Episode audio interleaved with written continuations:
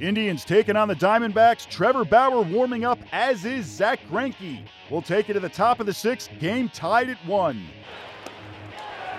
Got him. Lance Barksdale rings up Encarnacion. David Peralta. There's a drive down the right field line. Gonna hit the ball. Home run. Diamondback slated. Peralta right down the right field line. It hit the foul pole. It's a home run, and it's two on D-backs. His second of the year. Goldschmidt at third, two out. High fly ball, center field. Going back is Naquin at the warning track of the wall, turns around up off the wall, and Yasmany is in with a triple. Diamondbacks lead at three to one. The drive to right, there is Peralta, and he's got it. Peralta came tumbling in, made the grab. Ground ball chopped to first. Encarnacion knocks it down. Another hit for Hazelbaker. Six for six on base, eight straight times. The bases are loaded. And Herrmann will hit for Hoover. Base hit.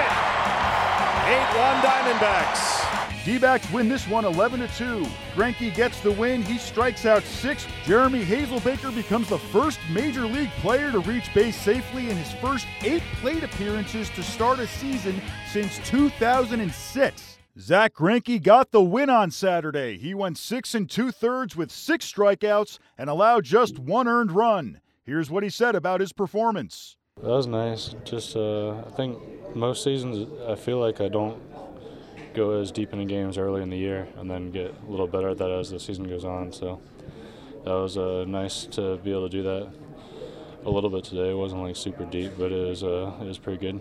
What did you feel like was working for you? What did you say? What was working for you tonight? Uh,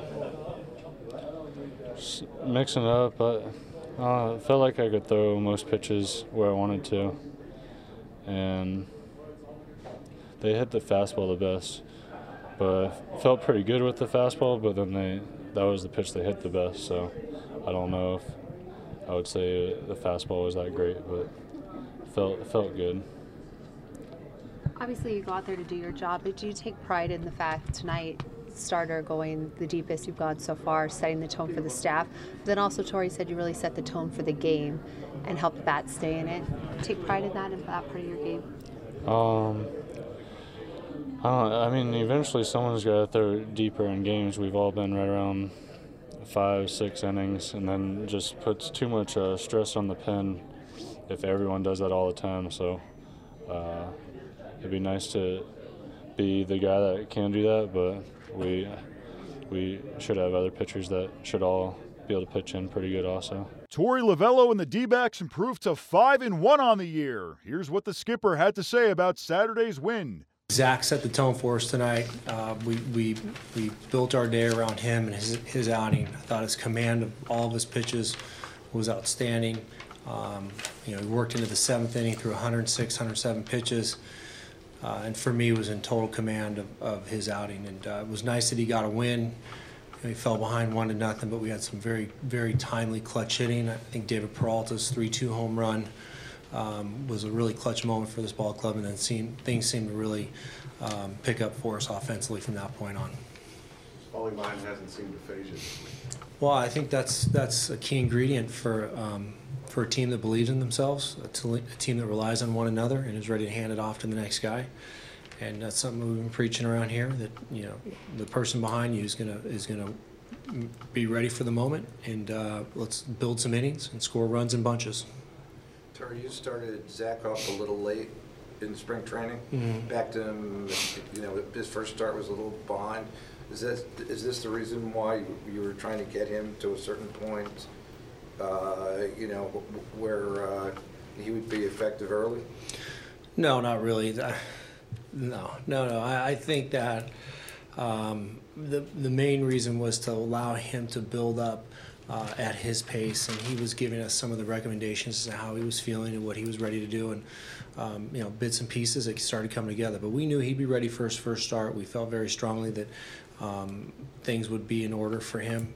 And we, we didn't want to push him in an area that he didn't want to be pushed in. And uh, I think all pitchers that have been around as long as he has deserve to give us the feedback, and, and we need to listen. And that's one of the things that I preach from the beginning is that what they think matters, and we listen to Zack. And you, know, you can see it was minimal concern at the time.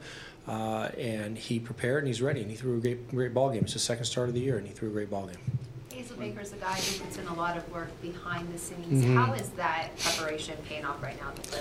Well, you can see, I think he set a franchise record, right? I, I'm not exactly very well read on it, but I know he set a franchise record, eight straight um, times that he's gotten on base. That speaks volumes for anybody at any time. Uh, so you know that he's doing some things behind the scenes, whether it's studying video or going out and just making sure he's ready physically by warming up and getting some good reps in. But it's hard to be a role player. It's hard to be a bench player, and um, it's a credit to him that he's staying prepped. It's a credit to the, to the people around him that are helping him stay prepped. It's just one of those really good stories that uh, you love to hear, and when, when it happens, you're pulling for guys like Jeremy because he works so hard and he's so dedicated. Did uh, David tweak his wrist? Uh, you know, we're all hypersensitive to, to certain movements with certain guys, and you know when David goes down and makes a great play and is slow to get up, we we were we were a little bit uh, concerned, but he came off the field and said he felt fine.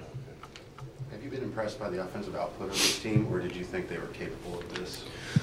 Well, uh, I thought from sitting across the dugout from them and, and watching them perform, I some of the things that I read and just some of the some of the impact players that they had, I thought that it was going to be a very capable offensive team. And you know, stepping inside of stepping inside with these guys now, I can understand why because they they complement one another, they trust one another, um, they're engaged uh, at, at, a different level with one another from at bat to at bat. They're sharing information. So um, we felt comfortable knowing what the team had done last year as far as scoring runs that we could duplicate something like that. Now we got a long way to go to be able to say that we're going to do something like this this club did offensively in 2016. But you know, I have, I have a very strong feeling that these guys are going to perform like this all year long. Has anything surprised you about your team during this stretch?